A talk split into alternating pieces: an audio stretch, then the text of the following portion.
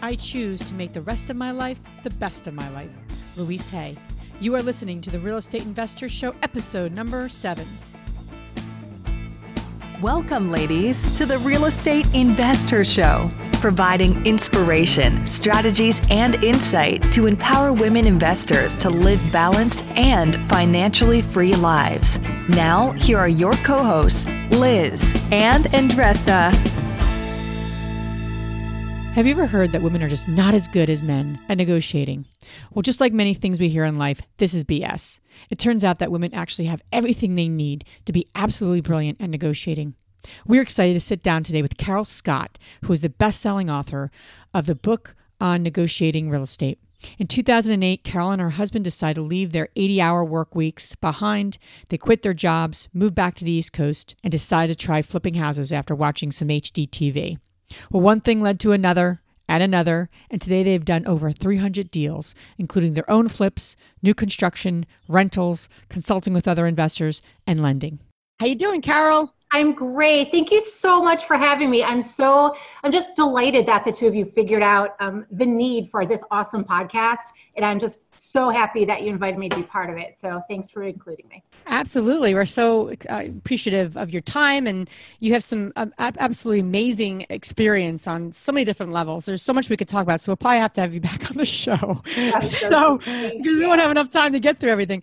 But, um, you know, Carol's got a really neat background and, and how she kind of started started on this journey of real estate investing and um, you know we want to know you know how that began but most importantly like as you jump into your background and, and what have you what what compelled you to become a real estate investor you know what what was it for you that got you into this this this lovely game of real estate so. Yeah, that's that's a great question. So so a little bit of background to kind of kind of paint the picture of the whole thing. So I grew up um, in the Northeast. I grew up in upstate New York, and you know that that up here it's it's kind of the expectation that you work and you work and you work and you work and you achieve and you achieve and you achieve more and you do more and you do everything and you excel in absolutely everything that you do.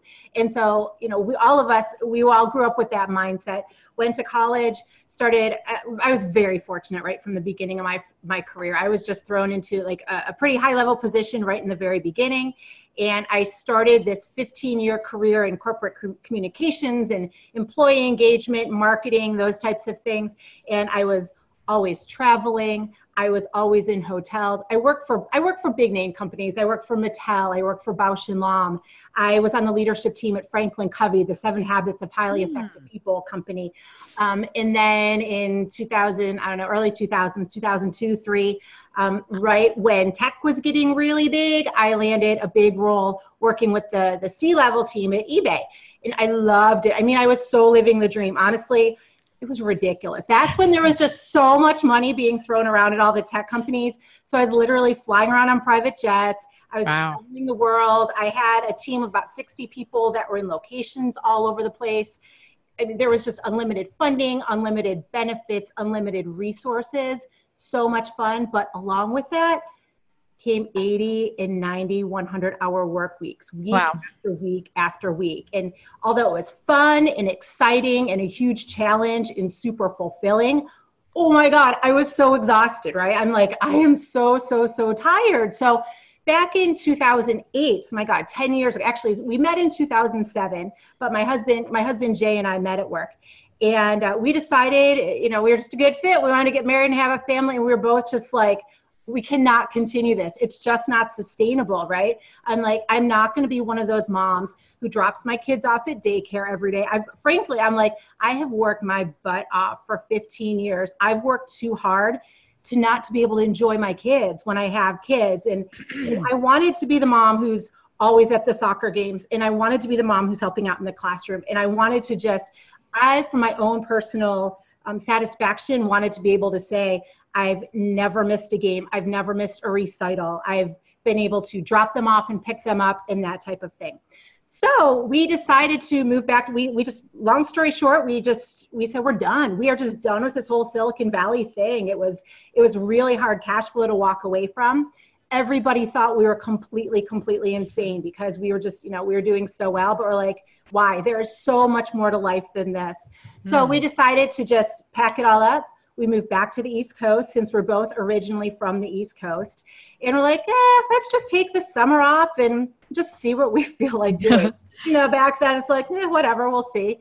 And like so many of us back in the day, that's when, of course, real estate was really big 2007, 8, before the big crash.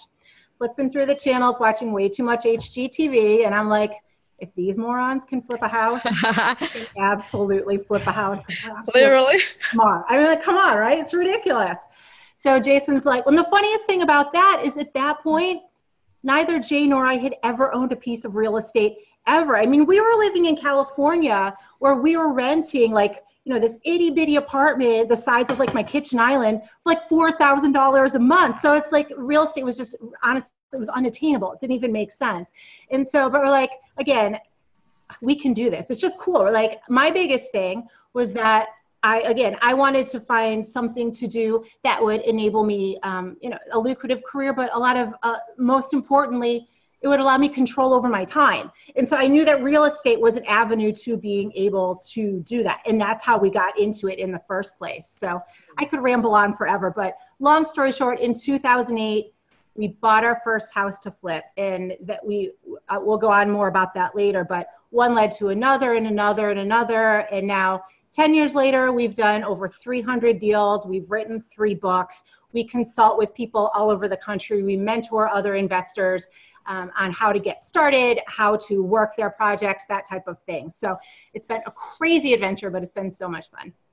So i have to ask so you, you, you you flipped your first house. How'd yeah. that go? How'd the first project go? Oh my God, it was the worst, the worst, worst, worst ever, ever, ever. So before we bought that first one, we were we were so close to getting completely stuck in analysis paralysis, mm. right? So you know how it is. You just you look at so many listings and you look at so many houses and you just look at all the numbers over and over and over.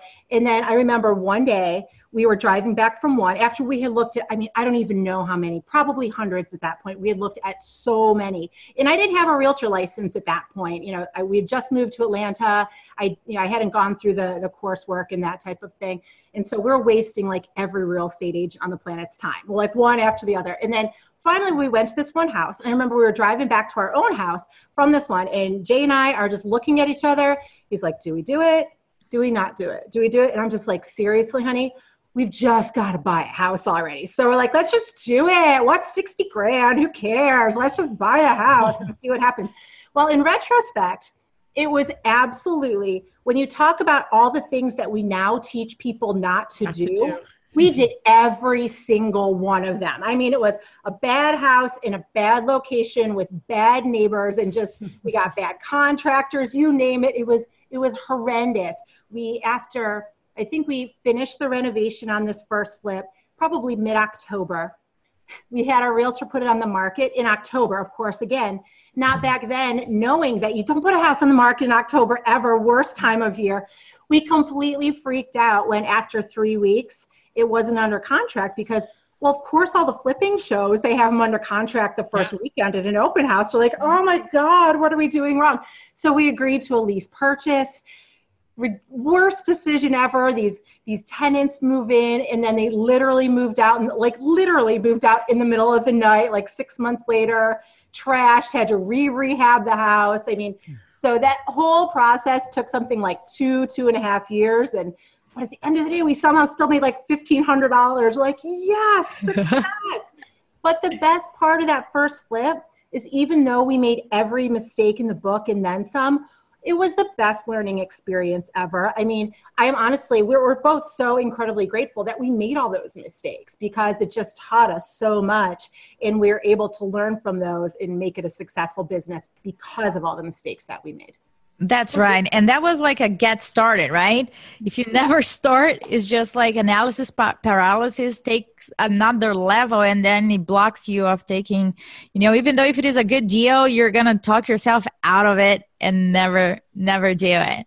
You got it. And we have met so many aspiring investors along the way who do get stuck in that, right? And we just remind everybody yes, no deal is better than a bad deal. Absolutely. However, there comes a point when yes there you know it is so data heavy this business is so process oriented it is a science but there also comes a point when you just have to say, I'm going to take a leap of faith. And the worst possible thing that could happen is X. And is that the end of the world? Probably not. So you just have to get to that point where you're willing to just take that leap of faith and make it happen.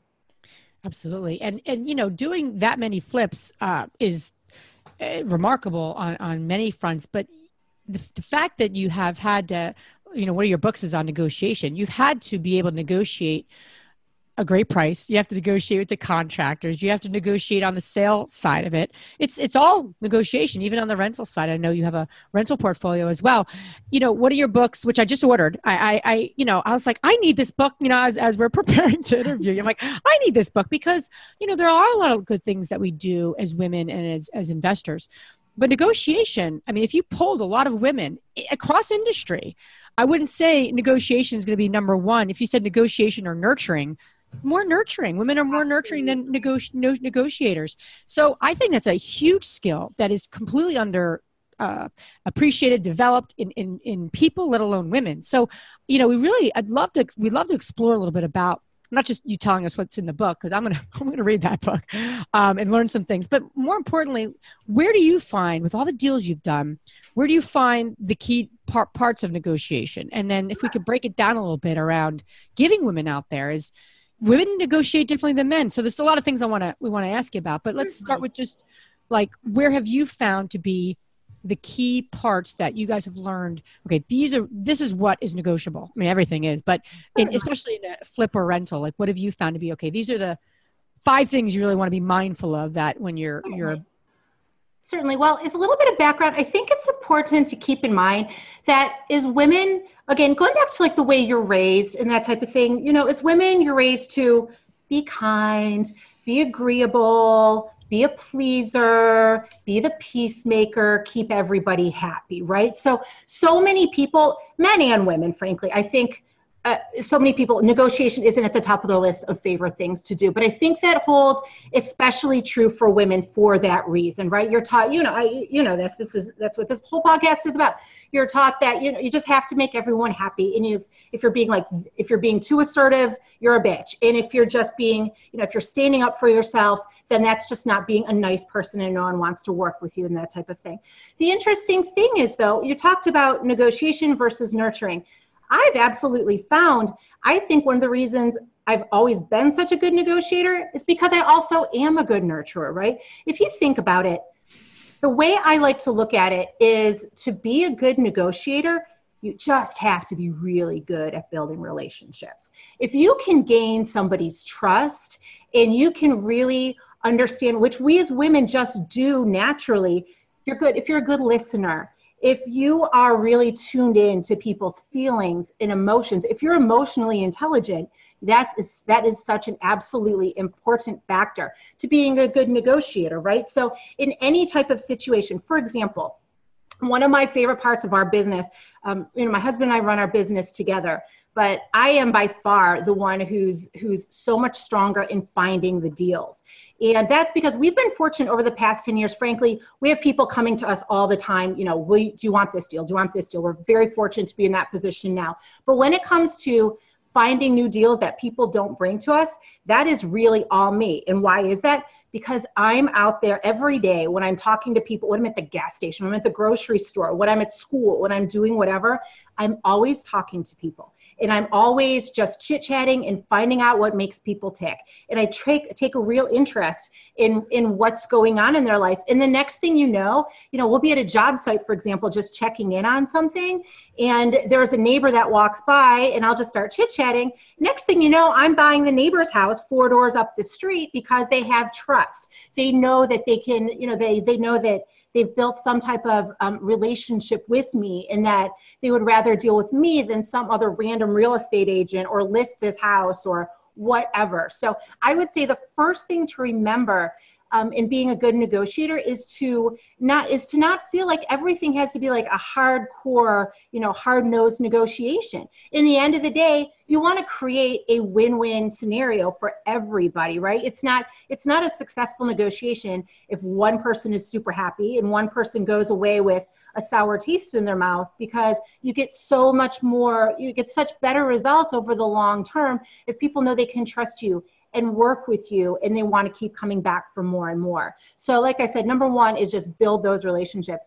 I would say number two is remember, and you mentioned this a bit, Liz, just remember that you can negotiate absolutely everything. And I very highly recommend to people who aren't necessarily comfortable negotiating and want to build on your negotiating skills.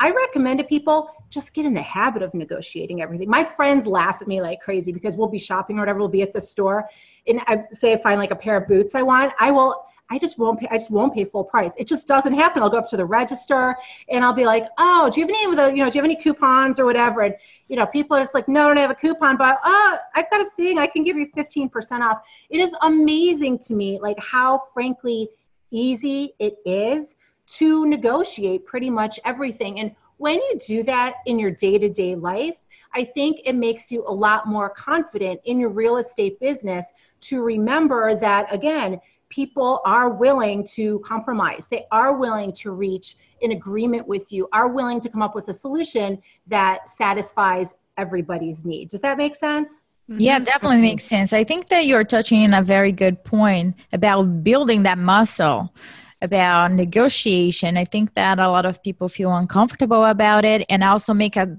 make the assumption that the other person will feel offended if we do because I, I do think that there's no empathy or sympathy for uh, the negotiation itself instead of make okay i'm gonna win you're gonna lose and then at the end of the day everybody loses if that's the the mentality i think that the the goal is to create a win-win situation and i think that what you mentioned about feeling the anxiety about oh my gosh i need to negotiate now and just like do, doing this buying a pair of socks or whatever it just builds that muscle. So, do you believe that somebody that was born in a culture that negotiation it's not something um, very often um, that people usually do, and uh, they move to another place? I have a lot of friends of mine from other uh, countries that don't negotiate, or others that negotiate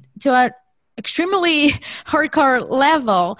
So, do you think that in real estate, the negotiation it is just like taking a shower every day? You do it all the time, or there are circumstances where you don't? I think, in my opinion, to be a successful real estate investor, you are constantly negotiating. You're always, always negotiating. Every you're negotiating constantly with your contractors, with the people from whom you're purchasing houses, with the people who are providing funding for you, with all of those things. And another thing to remember is that, you know, you touched upon so many people in different cultures and people from different backgrounds and stuff are uncomfortable negotiating. That in and of itself is such a powerful thing to remember when you're negotiating, right? So if you have built that negotiating muscle and you are constantly, even if it's very subtly, which frankly it should be, if you're being like a hard nosed negotiator, in my opinion, especially being a woman, you're just going to turn people off, right? You've got to you develop that art so that you're you're you're making the other person feel like you truly have their best interest in mind or your client's best interest in mind. The thing you need to remember is the other person on the other side of the you know the the, the imaginary negotiating table they're probably a thousand times more timid about negotiating than you are especially if you are constantly doing it. I mean you, you know when you're when you um, when you list your own house for example right? Excuse me. And and an agent comes and, and brings a buyer um, you know brings a buyer forth or whatever and they come in with the you know the typical lowball offer and this that and the other thing I find it is so, so easy to spot the inexperienced negotiators right off the bat because they frankly just come in, with limited information and they're really hard nosed about it and they want to act like they're all tough and everything else. And I just, to me, that is the biggest, simplest red flag to say, you have no idea who you're up against. Because when they're automatically coming in with that, I'm going to win, I'm going to win, I'm going to win attitude, I know, I mean, I hate to say it, but after a while, you've learned every trick in the book, and you learn how to how to break down the how to tear down those walls and really get to the meat of what will make a win-win situation for everybody.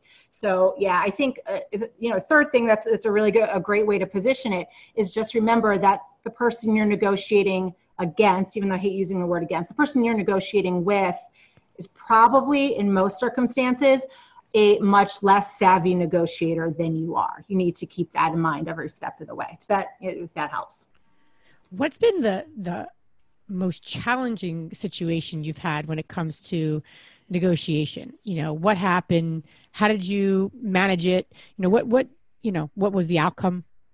Sure, that's a great question. Um, a really, a really challenging one was um, several years back. We were we were still living in Atlanta, and um, uh, our close we were really good friends with our closing attorneys at the time. And our closing attorneys lived like 20 30 minutes away from us but just it, it was just it was nice coincidentally because um, the neighborhood in which they lived was also kind of like part of our farm area where we were doing a lot of flips and that type of thing. They were driving their kid to baseball or something one day and they see there's a big estate sale going on up the street from them. Excuse me so they go to the estate sale and they start talking to the woman who's there. And it turns out this woman's mother had just passed away. Um, and so they, the closing attorney asked because they knew, you know, for us that this might be something that we were interested in. And so they, they got their information, um, you know, gave me a phone call, whatever.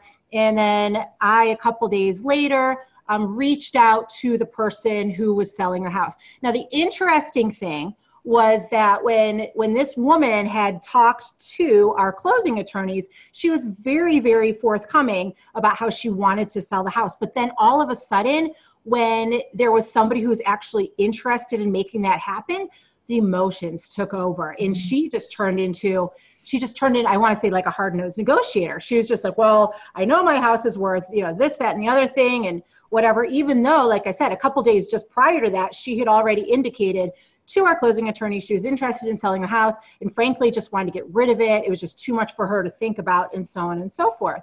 So um, I was like, you know, I called, I called our closing attorneys back, told them the situation. So, you know, just to keep them on, on, on keep them abreast of everything that was going on. And they're like you know well, whatever we just wanted to let you know you know what the situation was. Well i decided that my strategy in this negotiation was to really try to put myself in her shoes, right? She's being a hard nosed negotiator, but I remembered she was an only child. She'd already lost her father like many, many years ago. This was like her last living relative, right? So I'm just like, I, I very much was just like, I'm going to really turn on the empathy quotient for this whole negotiation and, and just see what happens. So I decided not to call her back. I'm just like, I'm just going to, you know, I'm just going to try to be friendly in this whole in this whole deal. So a couple months later, it was Christmas time. I just wrote her a little card and I'm like, "Hey, just reaching out, you know, I know it's heating bills are going to start getting expensive because it's winter time and so on and so forth. If there ever if there ever comes a point when you want to talk about selling, that's great. If not, no worries. I hope you have a wonderful holiday time and and I'm so sorry that you're having to deal with the loss of your mom for this first Christmas, whatever. Didn't hear, didn't hear, didn't hear all of a sudden, March, April rolls around, the phone rings, and sure enough, she's like, huh, I, you know, I got through the holidays. Thank you so much for being understanding, empathetic before. Um, you know, I it, now is just the right time. So, you know, so would you be interested? And absolutely get back on the phone with, you know, and it I'll meet you today, whatever. And then she turned it back on again. Like, I'm not ready. I'm like, oh, oh my gosh. Killing me. You are seriously killing me. And then we went through this whole thing over and over. I'm going to fast forward two years. It took me two years of playing this game with this woman. But at the end of the day, two years later, we ended. She, the funny thing is, she never ended up calling a realtor. She never ended up moving forward with somebody else. So she was very much, you know, at the end of the day, I realized she just was so emotionally wrapped up in this whole situation that she was a little bit paralyzed with it and couldn't move forward. So I would say the main lesson in this one was frankly just it was it was just like patience in the whole negotiation because I could have given up in we made a ton of money on that one. I mean, it was like it, you almost one of those you almost feel a little bit bad, right? Because you're like, but she wanted the end of the day, she got everything she wanted. Awesome. We won, so it yeah. was all good. But yeah, so it was just it was tricky in that I mean, I was just playing, you know, playing part of this whole emotional roller coaster, but it all worked out how it was supposed to at the end of the day. Well, you said a couple. I mean, you said a lot of great things there to, to for folks to kind of take and use. But like, you put yourself in her shoes, and then you adapted to her. Absolutely. And, and, and so that you said you you turned up the empathy quotient, Yes. and you know, and it's it's really about knowing where you know if you're out if you're listening to this and you're not sure of what your strengths and weaknesses are in your own personality, then that you know you're going to be at a lesser degree being able to know where to shift like if i don't know where i'm starting if i'm too much of a talker i'm not enough of a talker it, that's really helpful to know like you said you're you're an empathetic person that's obvious uh, without knowing you super well but you seem like a very empathetic person but you even were more of that so you can adapt to this woman and That's right.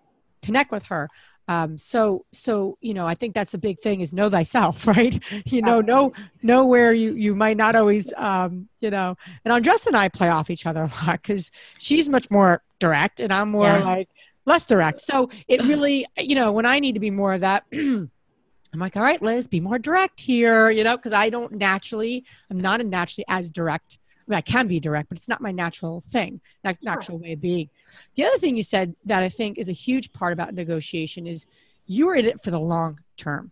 That's right. I mean, two years, right? If, if I'm dabbling in this business and I, I don't know if I'm going to stay, with, I would have been hard. People are hardcore because who knows where they're going to be in three months? You know, I'm sure you've seen a lot of people that come to you. Oh, teach me how, how to flip properties. And they go away like a week. Let me pick your brain. you know, they pick your brain, they take you out to coffee, Carol, and not add any value to you. But you know, that's what happens all the time. And I think that's a huge part of this is that you were in it for the long term. So that's awesome. And I think that made a big difference. This woman got that.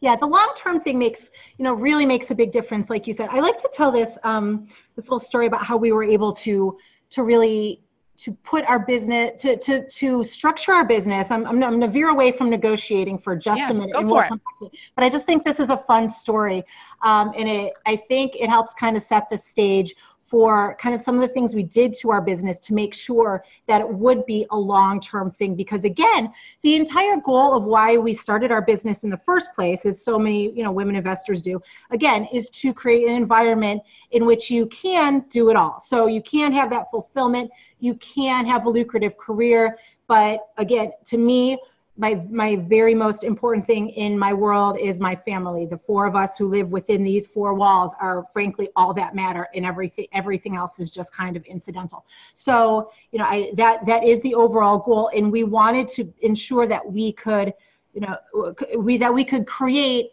a that we could create an environment in which that would last you know not even five or 10 or 20 years, but as long as we absolutely wanted to and not be done in a year, year and a half. So I, I don't have, a, I wish I had the picture right now, but one of kind of like the, the most famous pictures my family knows of me was um, there's this photo, just picture this. It was in a hospital bed. And I have, this was back in 2009. So it was like, it was still like a, it was a pink flip cell phone. And I, it was like this on my ear. And then there's a little the little bed tray thing. And i have not one laptop but two laptops. So i have a cell phone laptop laptop baby on my boob you know. And this this was because i had just given birth like three hours prior right? Like literally chase was born. And we had we had in our mind this whole ideal this whole ideal business that we we're going to create this whole financially free time freedom whole type of situation. And we're doing so many things at so many times. And all of a sudden we realize holy crap we just had a baby and we have done nothing to like optimize our business. Here i am. I'm literally my baby is three hours old. I'm talking to one agent. I'm like working on paperwork for another one and i'm trying to learn how to nurse my baby. I'm like this Oh is my gosh. crazy. This is I can totally relate to that. right? I, we all can because again Wow. it goes back to that whole thing of you just got to do it all. But at, like literally that day was a total game changer. I just looked at jane i'm like honey this is not sustainable. This is not sustainable by any stretch. So that like that literal that moment is what prompted us to structure our business in such a way that it's now one big system. We started putting all these systems and processes and everything in place so that we could grow our business and scale it effectively without having to be so intimately involved in the day to day. So that really varied from in the very beginning of, of this whole concept of why we started this business. Remember, I'm talking about flipping through the shows on HGTV and you know, it's always the same formula. You know this, right? The yeah. guy, the, the man is like, you know, is the one like knocking through a wall with a sledgehammer, and the girl's like, "Oh, look at this pretty tile. We're gonna fit on this." You're the real estate agent, and that I'm like, "Oh, that looks like so much fun." I'm like, "That's so great."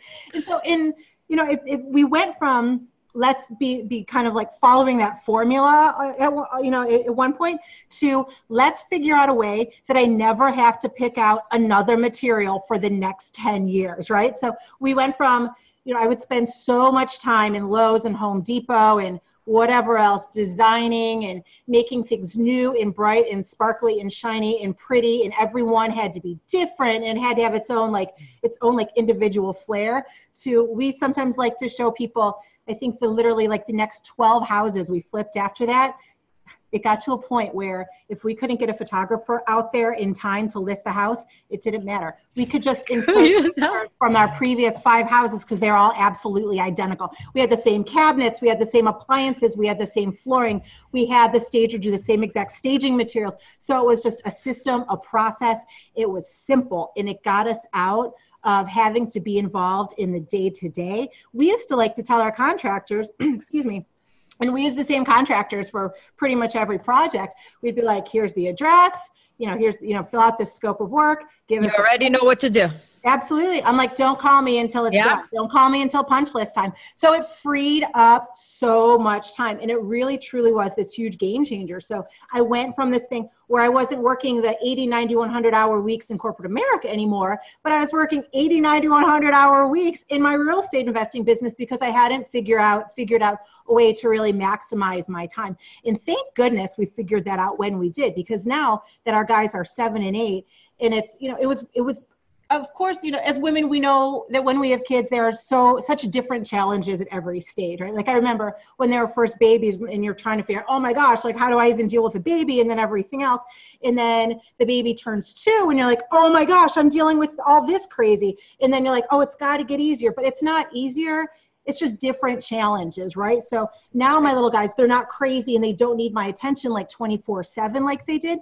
But I've traded that for having to shuttle everybody around to baseball and basketball and golf and Lego camp and everything else. So it's just, it's, it's a matter of, um, I think one important thing to remember, like in your investing business, is to really look for ways that you can truly maximize your time. So, developing those systems, developing those processes, developing ways so that you can get out of the day to day and spend the bulk and majority of your time on the things that are most important to you is such a huge, important thing to make sure you're doing question for you too when because you know systems and processes are incredibly important and I feel like the same way when we started our because we you know started a property management company early on. You know, it was about what's the system to this. You know, what's That's the right. process, and then then how do we get people to do it for us so we're not answering tenant calls and dealing with issues and all the fun stuff that comes into property management.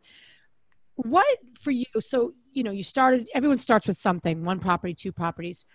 you you've done a ton of properties. You teach others how to do this there was a point where like you said you put a system and process in place what do you think if people didn't do anything else but they did this one system or this one process what would you suggest especially since you know you you, you have both rentals and um, right. flipping but either either way what would you say is that the one you know system that people could take away from this from this call that they can implement especially if they're they're they're novices and they're they're um, growing their portfolio right? They haven't done the 300 Absolutely. That's that's a great yeah, I, a little nugget I think is so absolutely valuable. I would say it would be the system and process of putting together a a checklist, a line by line checklist of in a house this whether it's a rental whether it's a flip whatever it is these are what we do to these are what we do to the properties.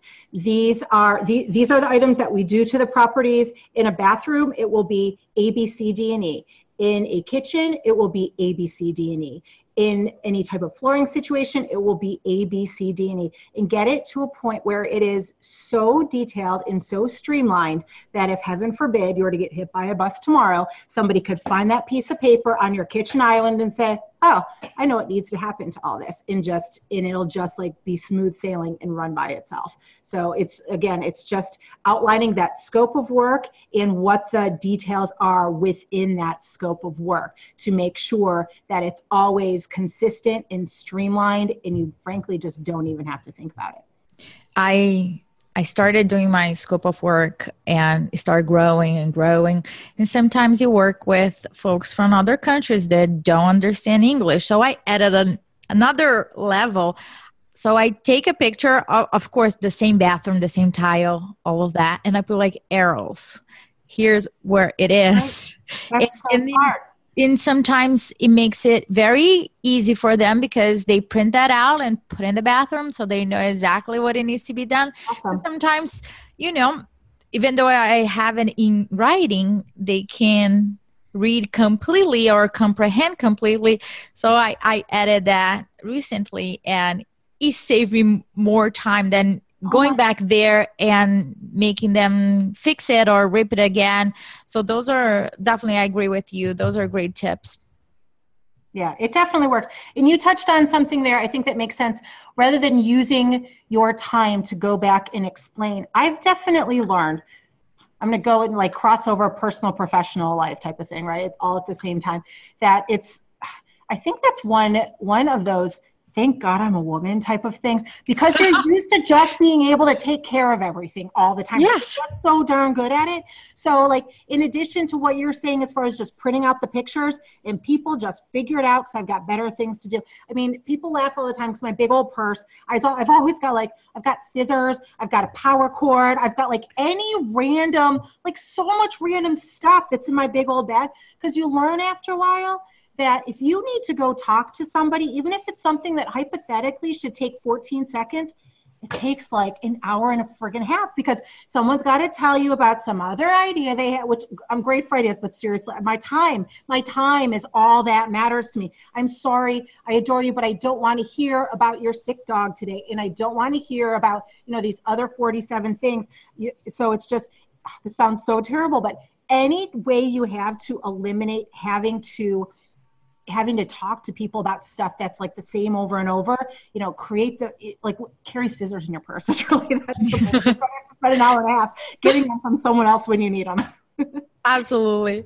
I like that i like that a lot. So but you know before we have you um you know share a little bit about where people can you know connect with you and if they want to reach out and keep keep in touch what would you say being it all you know that's a theme of ours is you know how do you how do you have it all? How do you be it all as a woman as an investor as, as a as you just want to kind of play full out in your life. So if you had to say like one thing that you do that you have a way of being or you know what, what's your what's your one tip to, to the women out there to uh, you know who want who want to have it all you know totally. they want to ha- they want to have that financial freedom and have a quality of life? Absolutely. I think my one tip is i'm gonna get like all whatever i don't mean to just keep in mind at the end of the day, this is going to sound so cliche, but life is so flipping short. You just, you have to, you, ha- I get chills talking about it because I just, you know, we all know so many people that, you know, there's this wrong and that wrong and the other thing. Just remember what your biggest priority is and remember that you could be gone tomorrow and let that drive every single decision mm. you make all day, every day.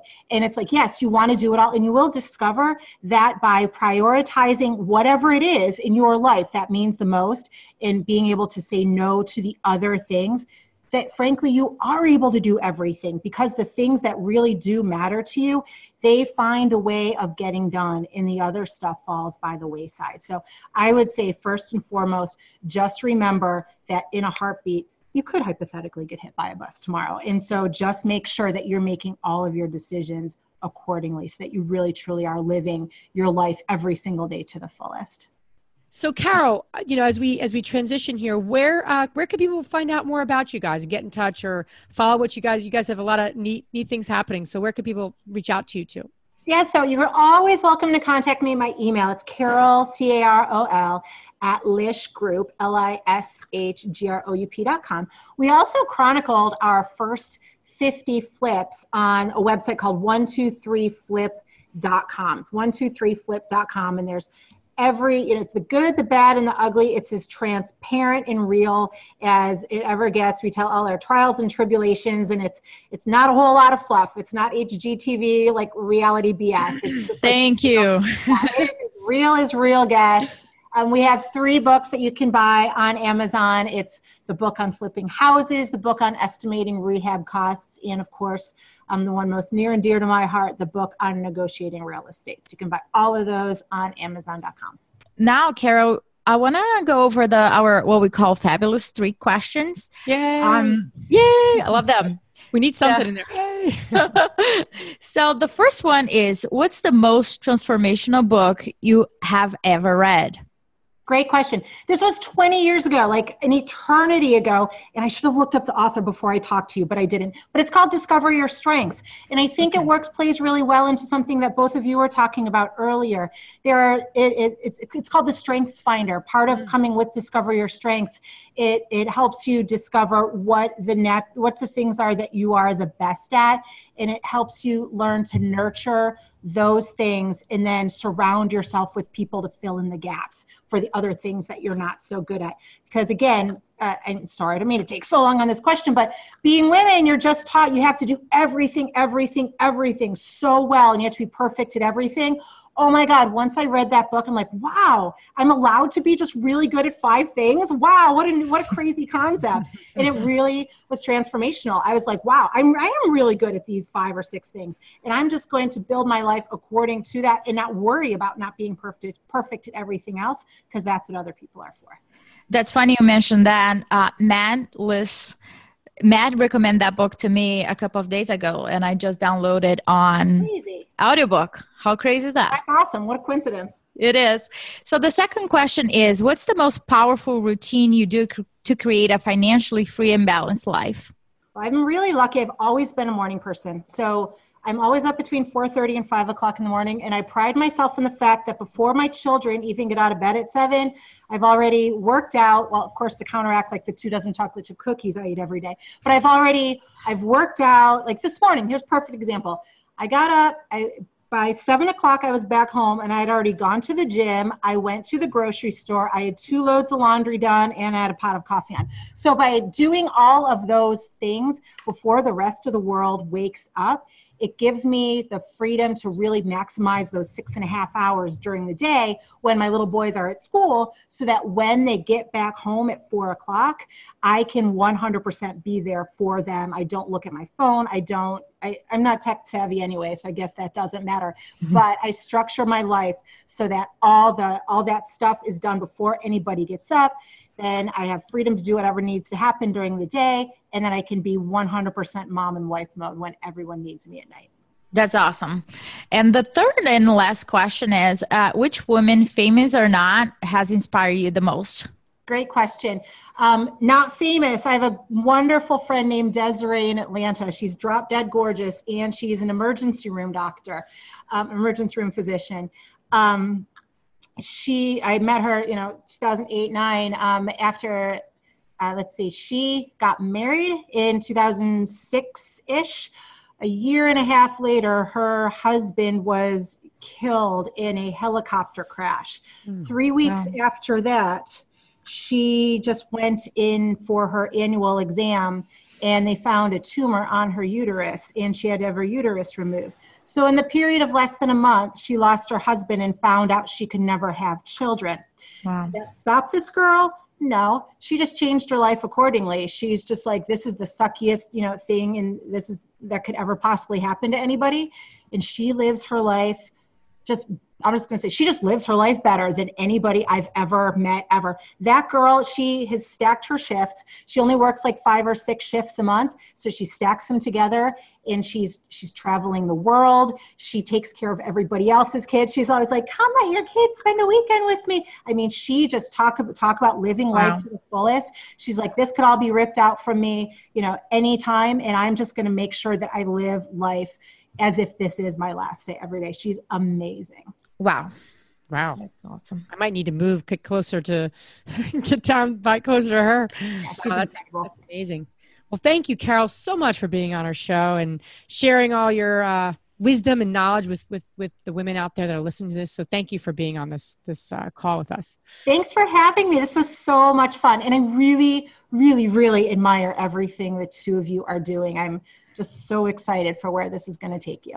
That's awesome. Thank you very much, Karen. I can't wait for all the things that we're going to all do in the future together. Us too. Have a really good afternoon. Take care Bye. now. Bye. Bye. If you enjoyed this podcast and want to receive updates on our next interviews, go to our website, therealestateinvesther.com. There, you can subscribe to our show, become part of our investor community, and get updates on upcoming episodes. If you like our show, please share it with other women who would benefit. And don't forget to leave us a rating on iTunes. We'd really appreciate it. And as always, we encourage you to take one action as a result of today's show and put it into motion so you can live both a financially free and balanced life. Thanks for spending time with us. Ciao.